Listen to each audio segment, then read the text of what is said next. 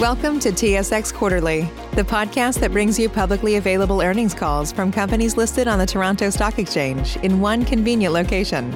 Gone are the days of looking through confusing websites. You'll find the important information right here. Enjoy the call.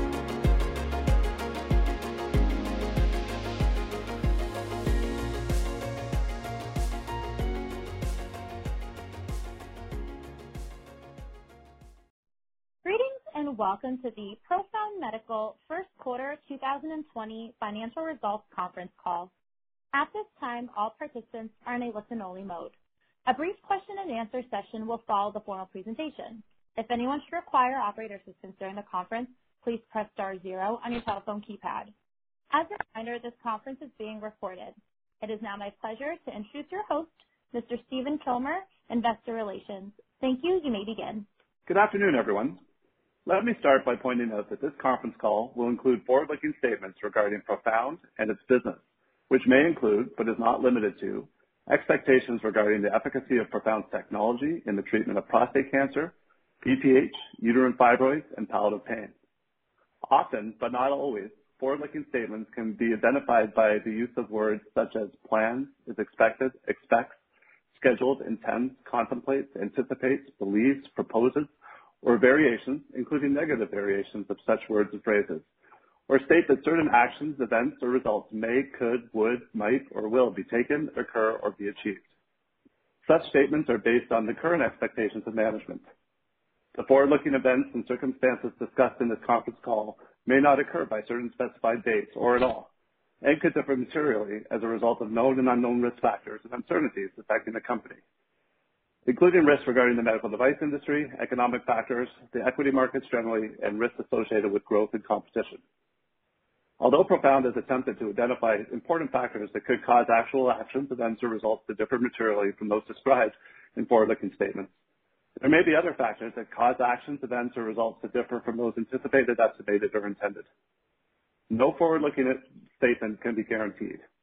Except as required by applicable securities laws, forward-looking statements speak only as of the date on which they are made, and Profound undertakes no obligation to publicly update or revise any forward-looking statements, whether as a result of new information, future events, or otherwise, other than as required by law.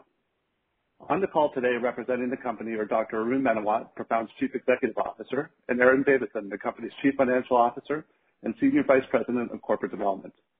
With that said, I'll now turn the call over to Aaron. Good afternoon, everyone, and welcome to our first quarter 2020 conference call. On behalf of the management team and everyone at Profound, I would like to thank you for your ongoing interest in our company.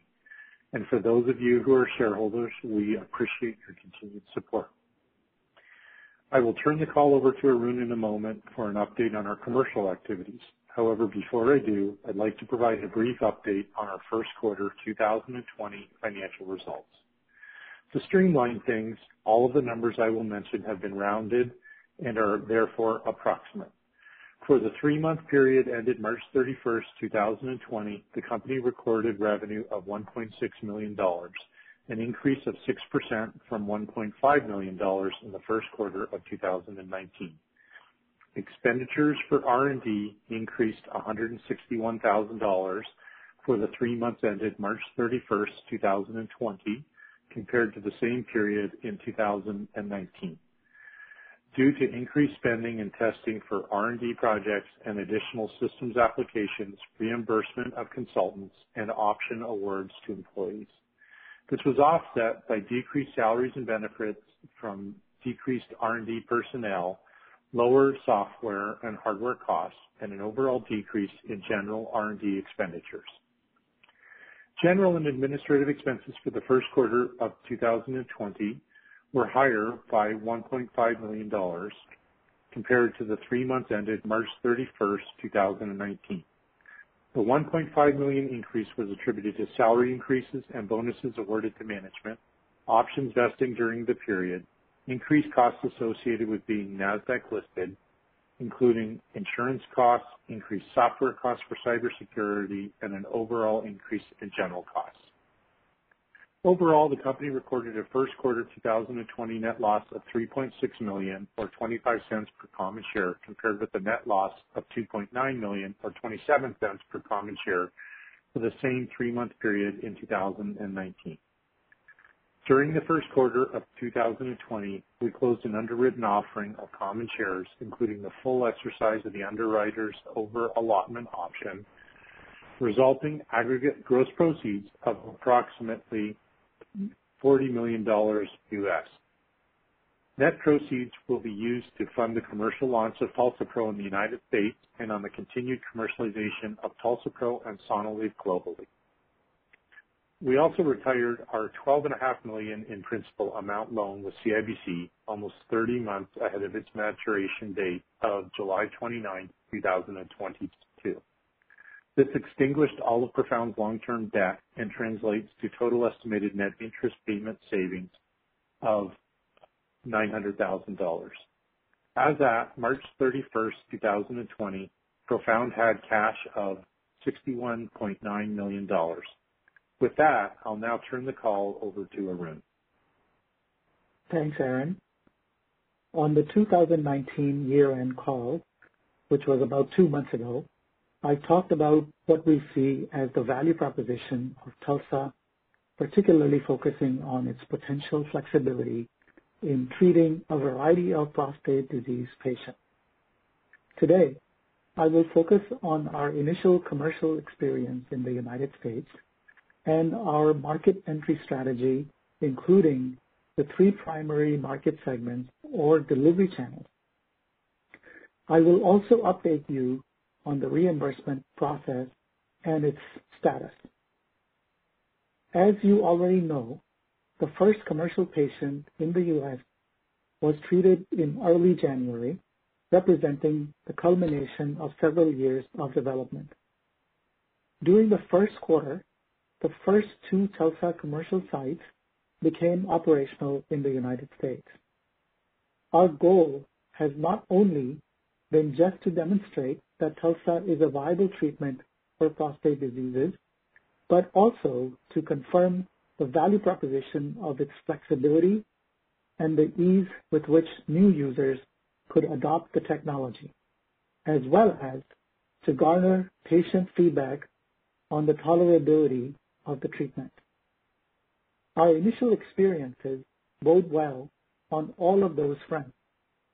Both of the first two sites came up to steam quickly and have treated a variety of prostate disease patients, ranging from whole gland ablation of prostates with high-risk disease, whole gland intermediate-risk disease, partial or focal prostate gland ablations, and even ablations of large prostate with BPH. We are satisfied with this start and pleased that what we observed in Europe is being duplicated in the United States. We are particularly happy to learn that the patient feedback on treatment tolerability is very positive. Patients are appreciating that TULSA is a one-time, same-day procedure and have reported minimal pain after the procedure, with many of them indicating the return of their erectile function in as little as 24 hours. We are thrilled with this feedback as it confirms our belief in the long-term potential of our technology. Let me next elaborate further on our TULSA U.S. market entry strategy, having discussed on our last call its focus on three delivery channels.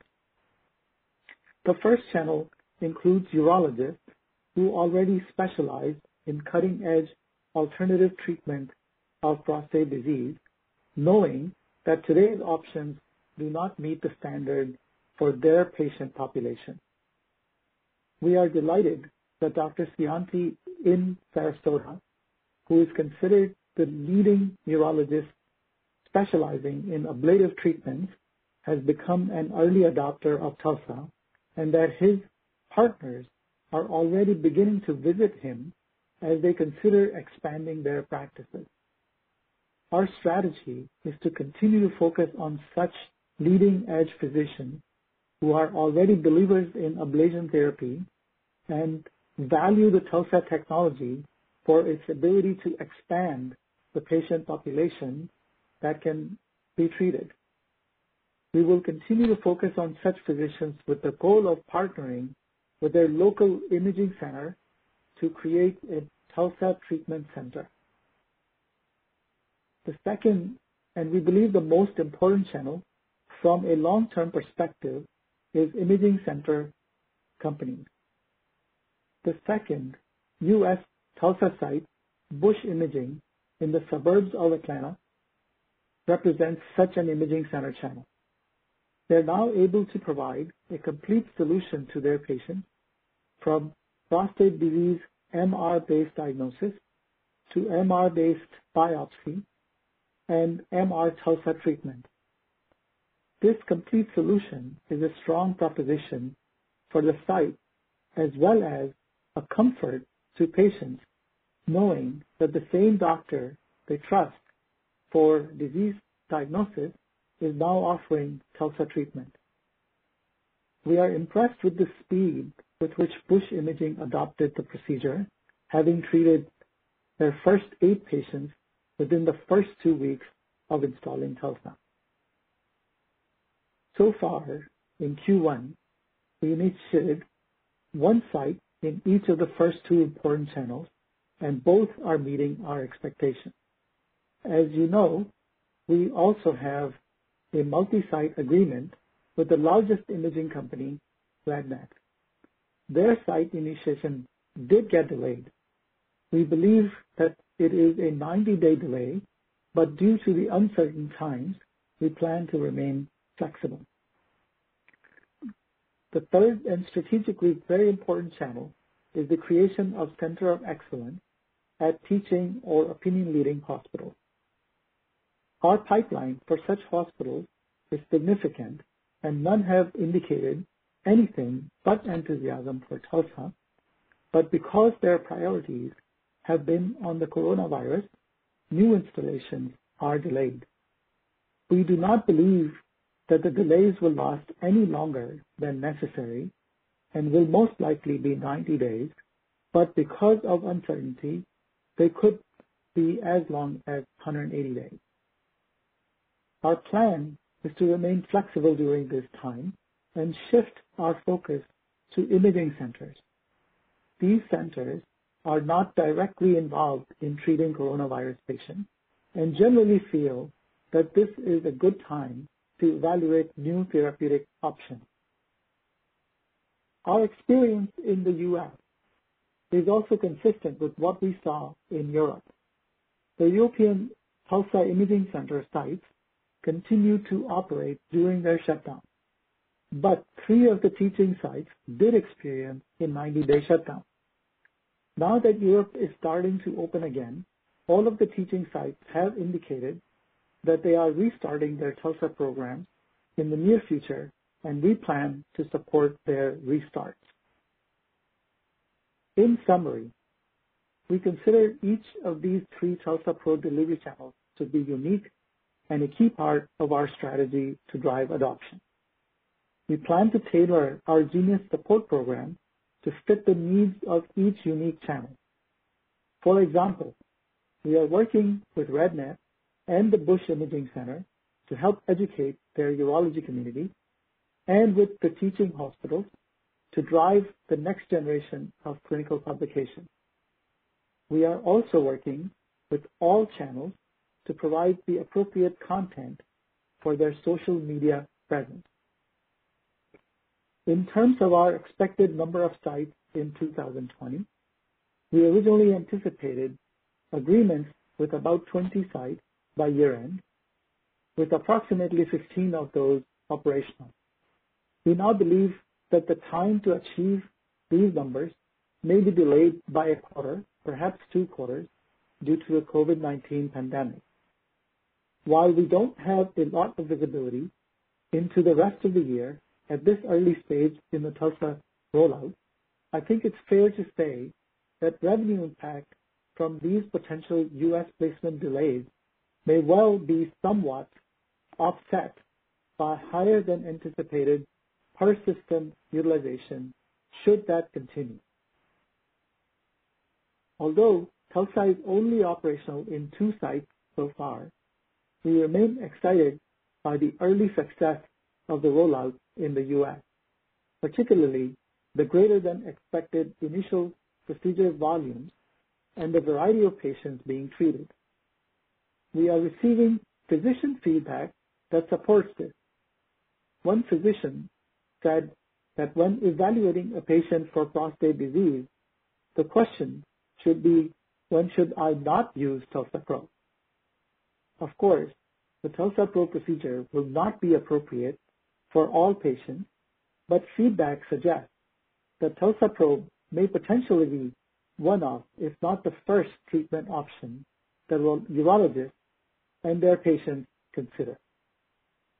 To further support TULSA awareness, I also encourage listeners to visit our newly launched TULSA-PRO procedure patient website, tulsaprocedure.com.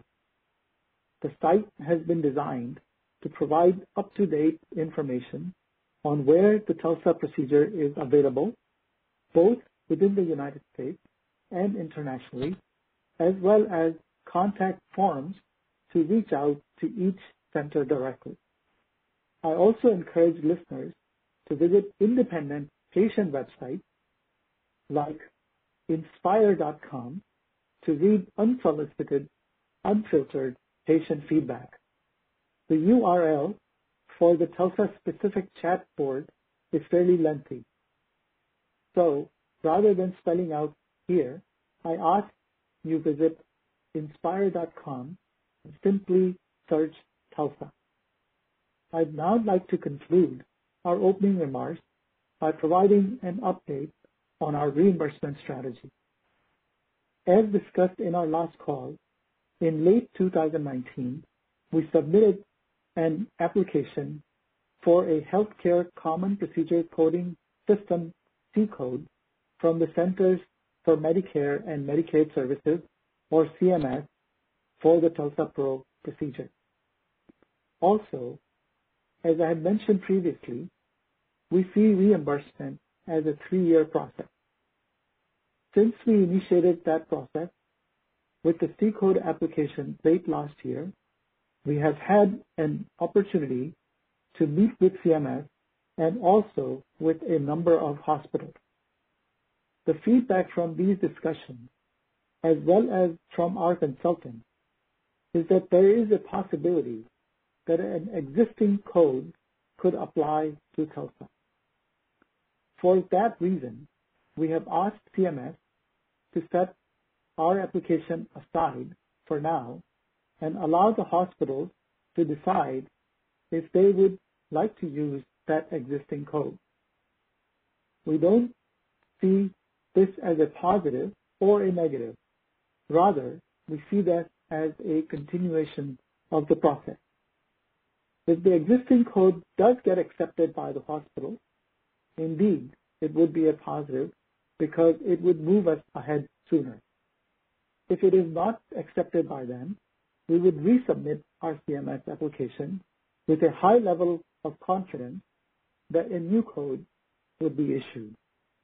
In either case, we will provide updates as development unfolds. So, To summarize what we're looking forward to in the near term, one, additional TULSA-PRO site agreements. Two, expanding TULSA adoption, both in terms of procedure volumes and types of patients treated. and Three, progressing TULSA-PRO's reimbursement strategy by pursuing the most appropriate reimbursement code. This ends our prepared remarks for today. With that, we're happy to take any questions you might have. Operator? Thank you. We will now be conducting a question and answer session. If you would like to ask a question, please press star one on your telephone keypad.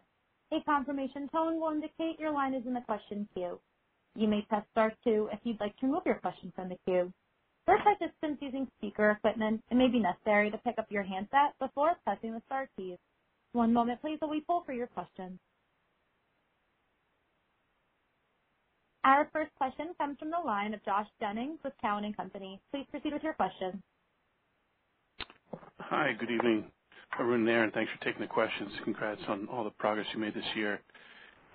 I was hoping to start just on the TULSA-PRO sales funnel. It sounds like it continues to build in all three channels, but I don't know if there are any incremental details you can provide about where the sales funnel sits today or pipeline funnel versus two months ago at the at the end of the year 19 call. And then just what can you do here in this COVID era to to help cultivate increased demand? Um, and do you have a a virtual, uh, I guess, marketing platform? Have some of these urologists uh, been experiencing downtime, and have you have you been able to reach reach out to more practices and more surgeons over the last weeks to months? Josh, thank you. I hope you can hear me okay. Uh, yes, I think the the pipeline certainly continues to build. I think we're we're not quite comfortable giving explicit numbers, but I think that during this time, certainly even the large hospitals where they are busy with the with the pandemic, I think the urologists are certainly quite open to listening and learning to the next technologies. And yes, we are holding webinars and education programs for for these channels. And so we are doing that for uh, imaging centers, small imaging centers. We're doing it for urology communities that are associated with certain imaging centers, and certainly we're doing it for teaching hospitals also. So I think that is the reason why certainly the feedback, as I mentioned in our prepared remarks, the feedback certainly is quite positive that as soon as they can and do want to open, in a couple of cases, we do have schedules already in place to to get started. But um, I think I can certainly share with you that generally, the pipeline is good, and as things open, we feel okay, we feel good. Um, and we certainly will take advantage of the fact that a lot of urologists are interested in learning through virtual, and we are uh, doing those conferences. Great. And then just a follow-up on. Josh. Go ahead, Aaron. Yeah. Josh, sorry. Aaron, I'd just add, I don't think anyone has fallen out of our funnel, and we've added to the funnel in the course of the last quarter. I also think we've had an interesting pivot where we've said, okay, the ones that we thought we could close in the second quarter may not get closed in the second quarter because they're you know, the ones that were in opinion-leading hospitals who basically shut down. Uh, and we pivoted our our sales and marketing team to independent imaging centers or independent urologists, where there happens to be an imaging chain who's open and ready for business. Timing-wise, we may just replace some of the opinion-leading sites we thought would be open in Q2 and may now be open in Q3 or Q4. We may be able to replace some of those with independent imaging centers or independent urologists and imaging chains. So I'd say, um, the funnel's stronger. So when uh, Arun, I don't mean to be overly bullish, but I I want to be clear, that the funnel's been added to, and we haven't really lost anyone. Thanks for those extra details. A follow-up, um, just in this COVID-19 era, I don't want to make too much of a stretch, but you commented on the volume, the demand that your centers uh, are experiencing um, in the United States. Should we be thinking about patients with localized prostate cancer or even BPH seeking out ablative treatments, MRI-guided ablative treatments in imaging centers or surgical centers outside of going to the hospital, as there will be this you know, fear factor for patients to uh, go to an epicenter, uh, which hospitals have become of COVID for for prostate therapy? I don't want to get too aggressive. Yeah. Um, are you seeing any of that? And maybe too early, but just wanted to bounce that off. Yeah. I have one more follow-up. Sure. No, Josh, I think that this is exactly how we see it, is very cautiously. Certainly, Um, we are hearing of those. We are certainly cautious. So there are you know, pluses and minuses in the last few weeks, for sure. Uh, certainly, the imaging centers, uh, they see this product as a significant revenue generator. As I mentioned, the full solution approach becomes very strong proposition for them. We see all of those as positives, and we see that continuing to happen. Uh, we are certainly hearing of the fact that patients would prefer to go to some place other than the hospital during this time.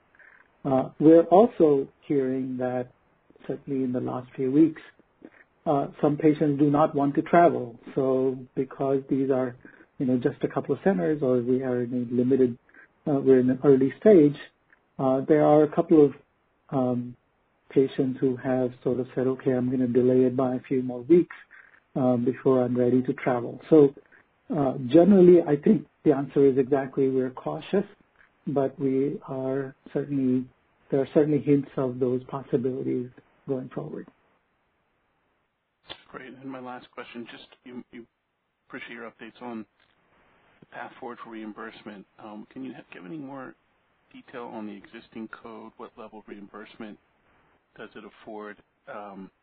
And any timelines associated with that decision by CMS, or should we be thinking about it? Did you describe that centers should just use that code currently, and that will be reimbursed, or is there another, I guess, decision maybe by CMS to open up that existing code? Thanks again for taking the question. Sure. Sure. Um so Josh, as I mentioned, we had phone calls, or we had meetings, in fact, with hospitals, and a couple of hospitals, in fact, suggested um, certain MR-guided interventional codes. Um, we obviously want to make sure we remain very good citizens with respect to what uh, the CMS guidelines are, and we certainly will follow those guidelines um, you know, closely. Um, So we have you know, we have indicated that to CMS that we these are the this is the information we have. We can certainly share with you that that uh it generally is better to be if hospitals agree to be using certain existing codes. Um and so I think our next step really is to to, as they open and as they start to use it, I think to us, that is the key next milestone. Uh, if that happens, I think that it's possible that CMS would simply indicate that this is the way to go. Um, I think, as you know, we are, you know, hospitals need to make those decisions on their own, and as suppliers of the technology, we should not be talking about a specific code. We have decided not to you know, go beyond this point. Uh, but we will certainly, as it develops, we will most certainly you know, uh, discuss it in our quarterly calls. Understood. Understood. Thanks again. Thank you, Josh. Thank you. Our next question comes from the line of Rahul Sarugaser with Raymond James. Please proceed with your question.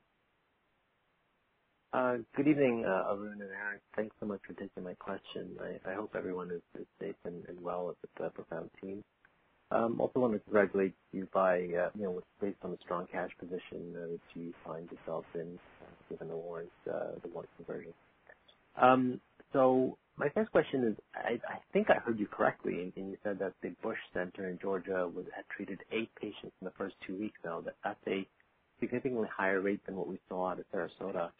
Could you maybe you know, give us a little more color in terms of uh you know how that, how that's playing out and how that growth um is expected? Because again, with with Florida, it was two patients every other other week and growing to three patients every other week, whereas mathematically, this would be, I assume, four patients every week. So if you could give us a little more color on that'd be great. Uh sure, Rahul. I you know I think that, um again, we're cautiously optimistic. I would say, you know, on the positive side, um, you know, Bush Center has already been doing. This is an imaging center. They've already been doing diagnostic prostate imaging. They have been already been doing biopsy, MR-guided biopsy.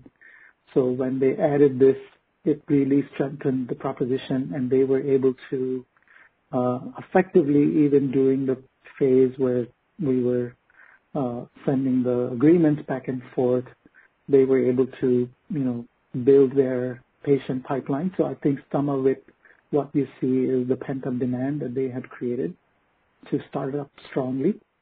Uh, uh, so I think I would say overall, the the the concept that a full solution at an imaging center at a data point of one in U.S. is working very well. Is that's how we look at it. We need to obviously get gain more of these and get more of them uh, to be able to confirm. But as I said, I think I do think that we are likely to get at these imaging centers higher volumes than we originally anticipated. That's you might have more comments. Very good. No, I don't have any additional comments. It- It's been pleasant to see the startup uh, rate and the learning curve with our Genius Services support. It's uh, been very pleasant to watch uh, developments. Yeah. Rahul, I would say in terms of color, I would say the most impressive part to me is the fact that they have in fact treated whole gland high risk patients. And um, and and they because they're imaging, they understand how to do this. It was a very quick learning curve for them to do this, and and I think as Arun said, it was certainly very pleasing to see that. Thanks I for don't that, know, then to add Sorry, go ahead. to add on one more piece is it's also very good to see them treating whole gland focal and BPH, so the broad spectrum of patients uh, in early days repeating what we've seen in Europe is really nice to to see. Right. And and And thanks that for that. that the cash pay patient demand is there. They're limited more by uh, capacity than they are by patient demand so far. Um, and that was my third question, so thanks for answering it because I guess I only really had two. So, coming back to uh, the CMS, the questions around CMS uh, and, the C code, um, understanding that obviously there's now an evolution in that process, um, and that you do want to be, you know, responsible citizens in, terms of how you access it. Uh, could you elaborate a little bit more on what code it is, uh, you know, what the amount of reimbursement would be associated with that code, and you know, what would be a reason for hospitals they know that they don't want to uh, to, to apply that code? Sure, Rahul. So first of all, the recommendation has come from the hospital. Uh, so the it's really a decision that the coders need to make at the hospital, and they are um, evaluating that option. Uh, unfortunately, because these are hospitals and that's where the the delays are, that it is going to take some time before we know if they are accepting these uh, the the current codes. Um, I cannot give you the specific number because I think that is up to the coders and CMS and so on. So I'll stay away from providing the specific numbers a C code or anything at this time. Uh, after the events, I think we might be able to do it, but certainly today we won't. But I think certainly the additional color is that these are codes that were originally designed for purposes of using MRI guidance for interventional procedures. Uh, we, in fact, talked with consultants who were involved in formulation of such codes, and we think that the original intent was uh, in line with what we are hearing from the hospitals. So I think, as I said, we are we see this as a process. We think this is a very interesting step, but I think we want to wait until it is in use, and we want to wait until CMS then further provides guidance that they will accept the hospital's recommendation before we can, you know, believe that this is going to be a big, big positive or a big negative or anything like that. Right. And if, you'll indulge one quick follow-up question then. So essentially the dam breaks open based on the hospitals accepting this code. How does that then flow through to the imaging centers who I assume would then also be able to, how would the imaging centers be able to apply this then? Right. So there, is a, separate process for imaging centers, and we are in the process of evaluating that process also. Um, and I think, uh, again, today I don't have an additional update for you, Rahul, but I think as that grows, certainly we'll keep you informed um, on a quarterly basis if, the developments take place. But I think part of the reason why, you know, we talk about the three channels, part of the reason why this hospital uh, is the right place to start is because they have that credibility, they have the infrastructure to be able to evaluate all of these. They have the relationships with insurance companies and so on. And so we want to be able to sort of establish the beachhead through that channel first and then use that as the guiding principles for the other channels. Great. That's really helpful. I'll, I'll jump back to you. Thank you. Thanks, Rahul. Thank you. Once again, if you would like to ask a question, please press star one on your telephone keypad.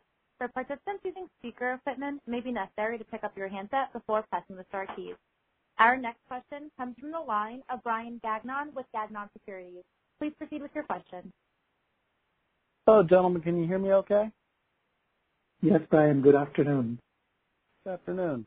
Arun, first for you. I've never known you to be overly bullish about anything, so it's nice to hear you excited about the pipeline. Um, all right, so the website looks great. Will you be adding new centers when they start treating patients? or when they sign the contract or when they begin marketing? Have you thought about that? Uh, yes, we have, Brian. Um, so that website, uh, number one, it's we've you know we've made it clear on the website that it is a profound-driven website, and uh, our goal is not to have every site, every site on, on our, you know, on our website, every treatment site.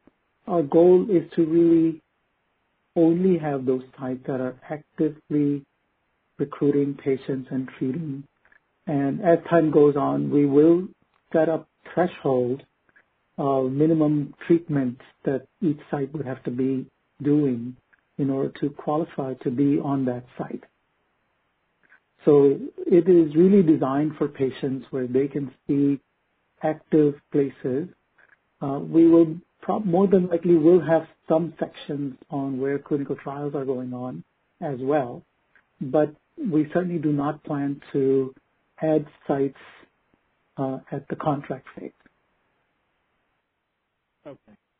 Um, on the C code, are there a certain number of procedures that need to be done either at a hospital or at an imaging center to be successful here? I, know in the past some places needed to submit 5, 10, 30 uh, procedures before CMS would really kind of take a look at it. So the typical rule of thumb that that guideline from CMS tends to be, you know, minimum 100 patients um, running. Uh, we we think that we will be able to meet that guideline. Um, and so I think from the perspective of volume, uh, we're not as concerned as we were you know, last winter. Okay. And then when it comes to virtual training, how are you handling this? You know, was the system developed with the idea of proctoring remotely and being able to do this training in this wonderful world we're living in the last eight weeks?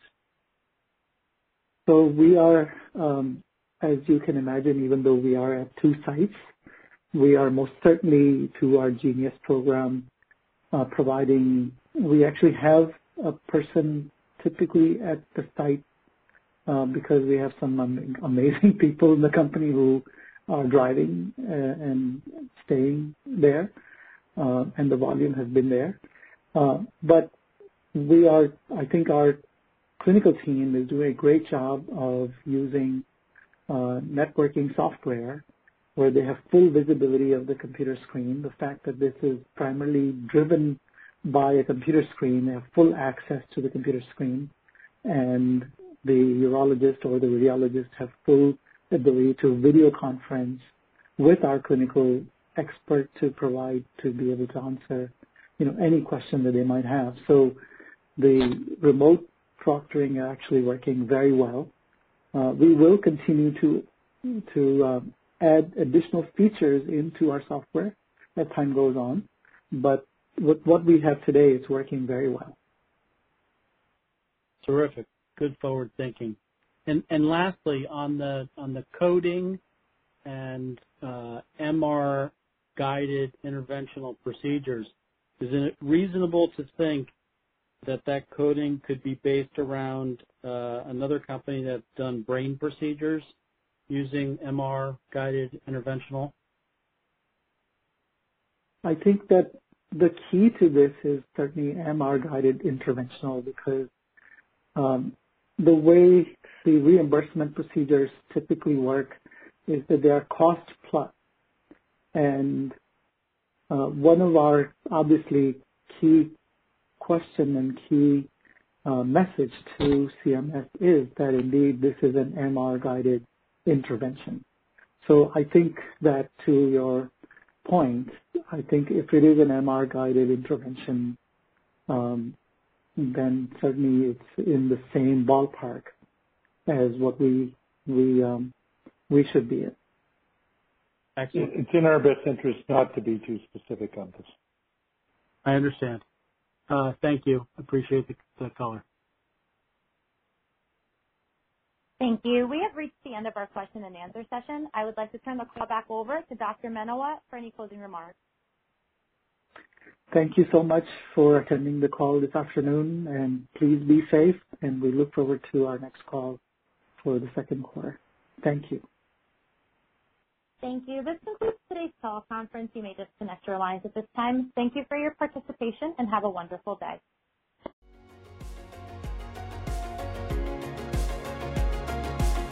Thank you for listening to TSX Quarterly. If you enjoyed the cast, remember to leave a good rating. And remember, for any additional inquiries, please consult the company's investor relations section on their website. See you next time.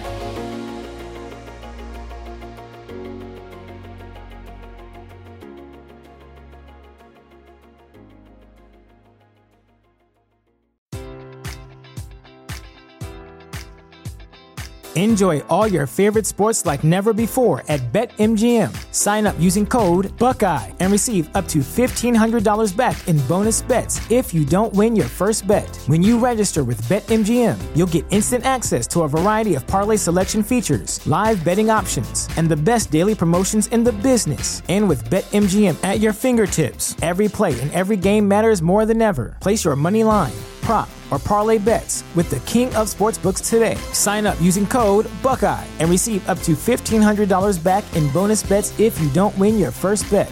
BetMGM and GameSense remind you to play responsibly. 21 plus and present in Ohio, subject to eligibility requirements. Rewards are non-withdrawable bonus bets that expire in seven days. Gambling problem? Call 1-800-GAMBLER. In partnership with MGM Northfield Park.